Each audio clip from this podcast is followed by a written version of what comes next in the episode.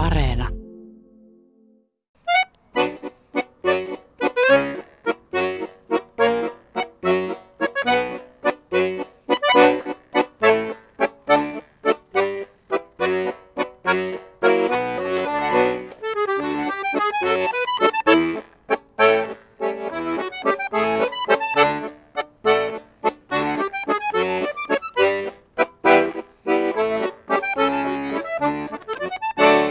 Harmonikataiteilija Matti Eekman, mä sain tässä henkilökohtaisen konsertin. Tosin tätä nyt kuuntelee moni muukin, koska tämä tulee radiosta ulos.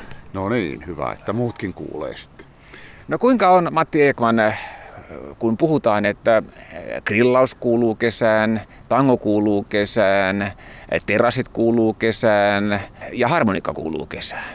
Niin mitä sä oot mieltä tästä viimeisestä? No kyllä, se varmaan näin on, että aika moni on tuota mieltä, että se kuuluu kesään ja järvelle ja mieluummin vielä sieltä ran, toiselta rannalta kuunneltuna kuulemma, ettei tule liian läheltä. Niin, onko äh, harmonikan soinnissa sun mielestä semmoinen niin nostalginen lataus, joka tuo tiettyjä muistoja mieleen ja se nimenomaan sen soiminen vielä tyynessä kesäillassa? No kyllä varmasti on ja sitten varmaan niin varttuneemmalle väelle vielä enemmän, että se on jotenkin ollut heidän niin nuoruuden ajan soitin ja sieltä se sitten peilaa vähän vanhemmalla iällä, että, että se, se kuuluu siihen kesään tosiaan ja tuo nuoruutta mieleen ehkä. Joo, mä oon tehnyt semmoisen havainnon, että harmonikkamusiikin ystävät niin ovat aika fanaattisia sen oman mielimusiikkinsa saamisen suhteen, että sitä pitäisi soittaa radiossa paljon enemmän. No varmasti näin onkin ja kyllähän se totta, että se on vähentynyt viime vuosina aika rutkasti, että ei sitä ehkä liikaa sieltä tuu, eikä telekkaristakaan. No kun muut valitsi sähkökitaran, tämä on mun oletus, niin miten sä Matti Ekman valitsit harmonika? No tuota, aika lailla sattuman kautta, että silloin 70-luvun puoliväliaikaan Suomesta kävi aika paljon porukkaa Venäjällä Leningradissa turistimatkoilla ja mun setäni eli isän veli toi sieltä sellaisen matkamuistosoittimen ja antoi sen minulle. Ja minä sitten aloitin sillä tämän harrastuksen aikanaan, niin kuin varmaan sadat monet muutkin nuoret silloin siihen aikaan, ketkä aloitteli soittoa, niin ne sai tuollaisen halavan jonkun turistihaitari ja sillä mentiin. Ja sitten sitä vaihettiin vähän paremmaksi, kuin jos edistystä tuli ja näin. Ja sun kohdalla sitä edistystä tuli, koska sä oot vienyt tuon harmonikka tai harmonikan soiton niin kuin ihan taiteiluksi, koska sultahan taipuu kansanmusiikkisoiton lisäksi, tai semmoisen niin kansanmusiikin tapaisen soiton lisäksi myöskin taidemusiikki harmonikalla. No kyllä joo, että mä oon opiskellut ihan taideharmonikkoa konservatoriossa aikanaan ja oikeastaan se on mun semmoinen intohimo, että kyllä mä sitä päivittäin yritän harjoitella ja jollen niin kuin fyysisesti harjoittelen, niin ainakin ankarasti mietin koko ajan melkein. No joo, ja tämä nyt todistaa sitten Matti Ekman sen, että harmonikka ei ole mikään museosoitin eikä menneiden vuosikymmenten soitin, vaikka harmonikkamusiikin ystävät, ne fanaattisimmat ystävät on sieltä, sieltä menneiltä vuosikymmeniltä. No kyllä, joo. Mutta kyllä nuoriso soittaa nykyään harmonikkaa, että se on jännä ilmiö, että tytöt soittaa paljon enemmän nykyään kuin pojat. Esimerkiksi nytten kolmas päivä, eli viikon päästä. Ikaalisissa on Satahämessoi festivaali. Järjestetään vähän sillä tavalla tynkänä tänä vuonna, että siellä on kilpailut. Siellä on kultainen ja hopeinen harmonikka, niin kultaisen harmonikan kilpailussa on kaikki tyttöjä. Tai siis naisia, ei saa tytötellä. Ja, ja paljon on varmaan niitäkin, jotka aloittaa harrastuksen, mutta sitten lopettavat niin kuin monessa muussakin lajissa. Puhutaan sitten urheilusta tai minkä soittimen soittamisesta tahansa. No kyllähän se näin on, että saattaa innostus ja kiinnostus sitten lopahtaa yhtäkkiä ja varsinkin niin kuin murrosiässä näin helposti käy, että tulee muita asioita mieleen. Mutta on niitäkin, kuten nämä kilpailut todistaa sen, että on niitäkin, jotka sitten vievät sitä harrastusta pitkälle. En tiedä, pitääkö sitä viedä sitten hammasta purren. No en usko, että se onnistuu ihan hammasta purren, että kyllä siinä on oltava semmoinen oma intohimo ja, ja polte siihen asiaan, että ja kiinnostus. Että kyllä, kyllä ne on niin kuin se tärkein. Ja tietenkin ahkera pitää olla, että jaksaa pistää peppua penkkiä harjoitella. No kun puhutaan tämmöisestä mediaseksikkyydestä, niin onko hyvä, jos harmonikkaan liittyy myöskin semmoinen mediaseksikkyys ja tietyt esikuvat? No tuota, kyllä se varmaan hyvä on, että mm, jos nyt esimerkiksi jossakin rockibändissä vähän vilahtaisi harmonikka, niin ei se ainakaan huono asia ole nuorille harrastajille, että se saattaa antaa jotakin uutta näkemystä ja potkua, että oho, että tuommoistakin voi soittaa. Ja jos puhutaan semmoisesta harmonikkataitoilijasta kuin Nettas Kugli, hän on ehkä tuonut sillä tavalla niin kuin yllätykselliseltä kuvakulmalta yhtäkkiä harmonikan soito esiin. Joo, Netta soittaa semmoista digitaaliharmonikkaa, eli se on niin kuin harmonikan näköinen, mutta sehän oikeasti on niin kuin syntetisaattori. Eli sillä ei ole niin kuin tämmöisiä perinteisiä kieliä eikä tätä mekaniikkaa olemassakaan näissä soittimessa. Ja Netta on sitten erikoistunut näihin niin heavy-hommiin, että heavy-bändien mukana tekee töitä ja minusta se on oikein hyvä homma. Että hän on niin kuin erikoistunut ihan omalle lajilleen siinä kyllä.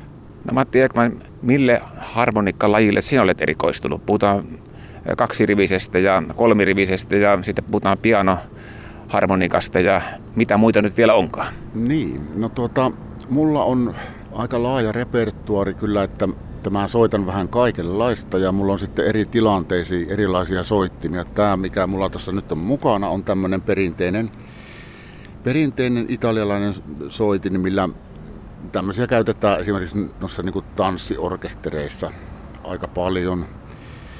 Sitten toinen työkalu, mitä mä käytän, on sellainen konserttiharmonikka.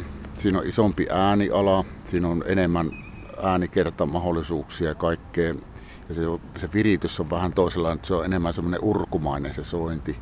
Sitten on ranskalainen museettiharmonikka. No kaikki tietää miltä se kuulostaa. Se on semmoinen vähän sirkkelimäinen se vouvaava se viritys ja museettevalsseissa ja näissä Edith Piaf-tyylisissä saansoneissa sun muissa käytetään sitä.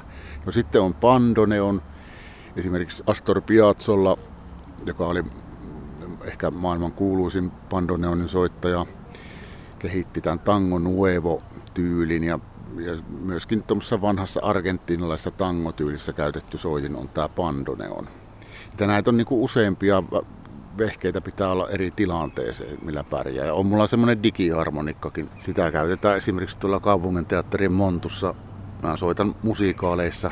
Nytten tulevassakin musiikaalissa ensi syksynä, mm, eli Adams Familyssä soitan kakkoskiipparia, eli kosketin soitin stemmaa sillä. Kun mainitsit Matti Eikaman tuon Pariisin, niin, niin tosiaan Pariisistahan tulee mieleen myöskin harmonikka, jos se tulee myöskin Suomen suvesta, mutta äh, miten tämä harmonikka istuu sitten semmoiseen oikein 30 asteen pakkastilanteeseen, enkä tarkoita sitä, että sitä soittaisi ulkona, mutta noin tunnelmaltaan? Jaha, mitenköhän se soveltus. Ainakin näpit on yleensä vähän kohmeessa siinä kohdalla ja tota, kyllähän sitä pitäisi pystyä soittamaan tietenkin talvellakin, mutta tosiaan tosiaan se lämpötilahomma on semmoinen, että nämä soittimet on hyvin tarkkoja, että jos ne on kylmiä, niin ne saattaa ruveta sitten, kun se on puurunko, ne rupeaa vuotamaan ja tulee tämmöisiä teknisiä ongelmia, että aina pitäisi pystyä se soitin pitää niin kuin tasassa lämmössä ja tasainen ilman kosteus, niin sitten se toimii. Ja tietenkin soittaja kanssa, että tuota, kyllähän siinä tottuu, että jos ne näpit on vähän talvella kylmät, niin kyllä ne sitten lämpeneekin, että ei kai siinä mitään. Mutta harjoitella pitää siitä huolimatta, että jos puhutaan suvisesta soittimisesta tai eh, sitä nostalgiatulemasta, mikä tulee harmonikan äänestä ja harmonikan soinnista, niin harjoitella pitää ympäri vuoden. Muutenhan tässä menettää tatsin. Tämä on, mun, mun, mun, tämä on se, mitä me olen ymmärtänyt. Kyllä näin on. Että jatkuvasti pitäisi harjoitella, että pysyy, pysyy niin kuin soittokunto. Ja kun ikää tulee lisää, niin on huomannut, että enemmän ja enemmän.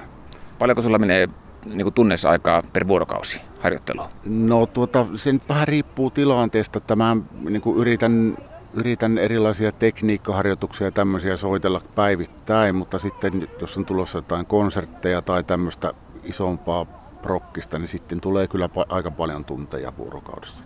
No elääkö täällä harmonikan soittamisella? Tämä on sun elinkeino. Tämä on mun elinkeino, joo. Tämä on sillä tavalla niin kuin aika laaja-alainen, että Mulla on tämä soittohomma ja nämä keik- keikkailut ja konserttihommat. Sitten on ollut pikkusen opetusta. Sitä on tosi vähän nykyään. Sitten minä olen Jyväskylän harmonikkaorkesterin kapellimestari ja sovittaja ollut varmaan 25 vuotta. Siinä on yksi tommonen jatkuva pitkän linjan duuni ollut. Sitten mä teen näiden soittimien huoltoja ja virityksiä.